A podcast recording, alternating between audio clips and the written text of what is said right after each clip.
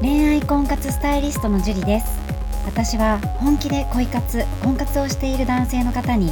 女性にモテるコミュニケーションの方法を女性目線で伝授し年間1万人の男性の彼女作り婚活のサポートをさせていただいています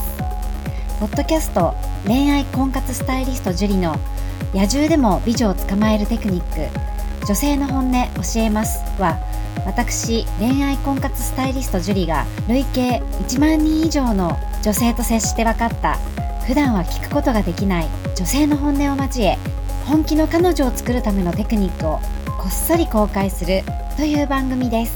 あなたに素敵な彼女ができるようより効果的な生の声をお伝えさせていただきますので楽しみにしていてくださいそれでは本日の番組をお楽しみくださいこんばんは恋愛婚活スタイリストのジュリですこんばんは、神崎です。はい、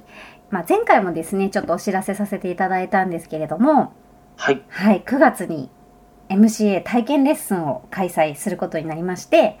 はい。はい、今回ですね、あのー今までは結構ちょっと大人数30名ぐらい30名強ぐらいでねやらせていただいてたんですけれども、はい。うん、今回はですねこう私と今度直接ねこう話せるぐらいの距離感で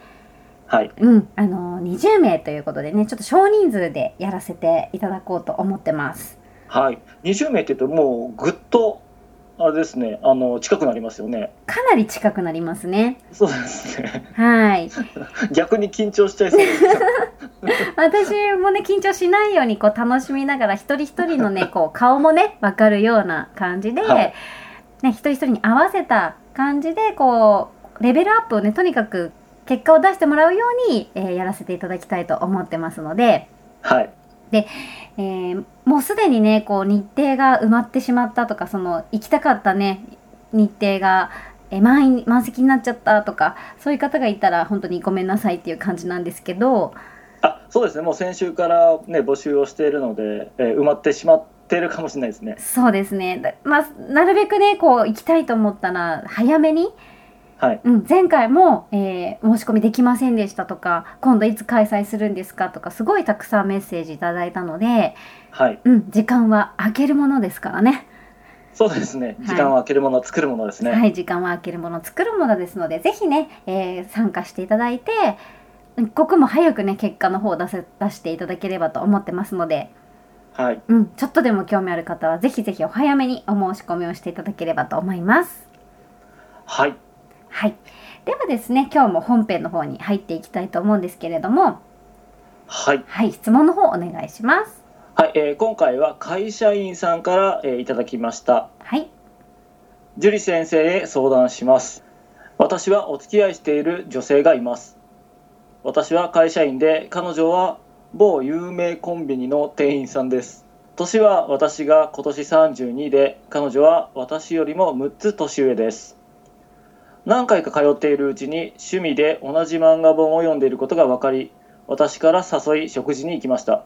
2回目の食事の時に少し恋愛相談をされてその時に彼女から私たちもう付き合っているではないですかと言われてそれから食事デートしたりゲームセンターやカラオケなどデートを重ねて今に至りますお互いにそんな関係になって1年とちょっとくらいですその人にきちんと告白して結婚を意識して付き合うべきか悩んでいますその理由は仕事が忙しかったり家のことをやっていたり自分の趣味をしていたりして意外と返信がまめではなくズボラなところがあるので少し悩んでしまいあの人は私のことどう思っているのかと気になってしまいそんな時に樹里先生の YouTube を見つけて考えて今に至ります樹里先生もう一歩踏み出して付き合うにはどうしたらいいかアドバイスがあればお願いいたしますという質問ですはい、ありがとうございます。この会社員さんなんですけれども、はいまあ、きちんとね結婚っていうこう意識をどうしようかっていうねその真面目にねはいこの女性との関係を考えてるっていうのが男らしいと思うんですよね。はいうん、相手がまあ6歳上ってことで、えー38うん歳になると思うんですよね。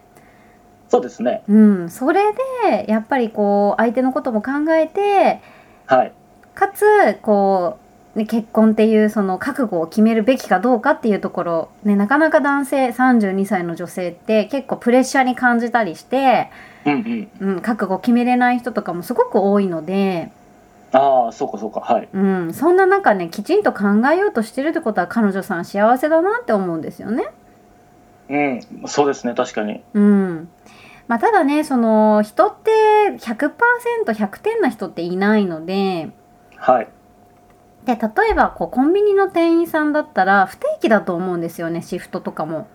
うんうんうんうん。うん、で会社員さんって絶対朝から夜までみたいな感じってあると思うんですけど。なんかそんな感じでしょうね。うん、でもまあこの店員さんがどういうシフトを組んでるかわかんないけどもしね夜勤とか24時間とかだったらね夜勤もあるかもしれないし、はい。うん、そしたらこう生活のリズムっていうのも変わってきて、なかなかこう自分が思うようにこう返事がねままならなかったりする時もあるかもしれないと思うんですよね。はい。うん、で、うん、私たちもう付き合ってるではないですかって向こうから言ってきててすごいですよね。すごいですね。ねえなかなかないんこうううんん、男性からしたらすごく嬉しい感じかな、うんうん、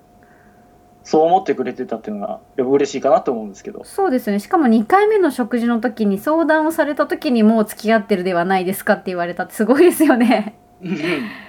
なかなか女性の方が肉食みたいなまあその1回目の食事と2回目の食事の間に何かあったのかもしれないですけど、何かね急激な変化がね急激なちょっとあの男女の関係になったのかもしれないですけねえ どはいでまあ返信が遅いっていうとこなんですけど普通に1年付き合ってるんだったら言ってみればいいと思うんですよね、うんうん、で自分がこう不安になってしまうとかあまり返事が遅かったりとかするとはいうん、で、えーまあ、誰々ちゃんもこう忙しいの分かってるからもうちょっと早く連絡くれると嬉しいっていうその意思表示みたいなのをしないとはいはいはいはい相手が分からない場合もあるので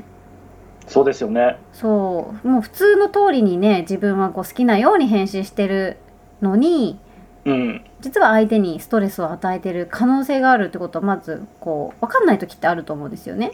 はいそう気がついた時に返すみたいにしてたらうんなんか相手はすぐに返事くれないって言ってこう悩んでしまったりとか、はいうん、だからそれはこう例えばまるまるちゃんはこう LINE の頻度とかってどれぐらいが理想とかうんうんあそういうのも具体的に聞いちゃってもいいんですねそうそうだから理想はどうなのかまず聞いて、はいうん、それにちょっと自分も相手も自分もあり歩み寄らなきゃこう2人の関係って続かないのではい例えば向こうが3日に1回って言ったらはいじゃあ僕は本当は毎日欲しいんだけど、まあ、ナイナイちゃんが忙しいのもわかるから、2日に1回ぐらいにしてもらえたら嬉しいな、みたいな。うんうんうんうんしたらお互い歩み寄ってることになるじゃないですか。はいそう、だから、そういうのも、まあ、別にこう、重たい雰囲気の時じゃなくて、はい仲良くしてる時にさらっと聞くのがいいと思うんですよね。仲良くしてる時にさらっとそうそう、デート中に、そういえばさ、何々ちゃんって LINE どれぐらいが理想みたいな。うんうんうでん例えば嘘ついてもいいと思うんですなんか俺の友達がなんかそういうのですごい悩んでてみたいな、うんうん女の子ってどれぐらいが理想なのかなみたいなあなるほどねなんそかう誰かのあの相談に乗らなきゃいけないんだって手で話すと相手も答えやすいかもしれないですねそうそうそしたらあそうだなって私は別に3日に1回でもいいと思ってるしけど、まあ、普う通ん一般的な女の子だったら毎日欲しいんじゃないとかはいはいはいはい相手のこう考えてることを引き出すことができるんですよね。うんうんうんううんん、でこう直にこう担当直入にこうストレートな表現で相手から聞き出すとうんなんかこうギクシャクしちゃう場合があるので、はいうん、こう友達がとかねうんうんうんうん言ってあげると聞きやすいと思うしはい相手も答えやすいと思うんですよね。ああなんかそれなんかわかりますね確かにそうそうそうだからその、ね、結婚を意識するっていうところでもうん自分がどうしてもその返信が遅いっていうところでこうズボはいラなとこが無理って思うんだったら、はい無理だしでもうその相手に自分はこう思ってるんだよっていうのをなんとなく伝えてうんで「あごめんごめん私そんなつもりなかったよ」って言って改善してくれるんだったら結婚を意識する余地はあるじゃないですか。はい。そうだからこう自分の話っていうよりはこううん友達がみたいな感じで聞いてみるのもいいと思いますよね。うん、僕それすごくいいと思います。そうななんかこうけ何誰々がすごい結婚ね友達の誰々が結婚悩んでる彼女がいてさとか言ってはい。で結婚の条件ってさ例えば女性はどんなこと望むのとかうんうんうん。うん、で例えば彼女が「いや私は自分の趣味が優先だからその趣味を優先させてくれる、自由にさせてくれる人がいいと思うけど」とかってはいはいはいはいはい。そう言ったらそれがこう本心だから、うん。うん、それを聞いて自分がどう思うかだと思うんですよね。はい。うん、で例えばこう「私は」っていう話が出てこなかったら「何々ちゃんはどう、何々ちゃんはちなみにどう?」とかあ、ちなみにね。そう「ちなみに何々ちゃんはどういう結婚観がある?」とか「結婚に何を望む?」とかって聞けるじゃないですか。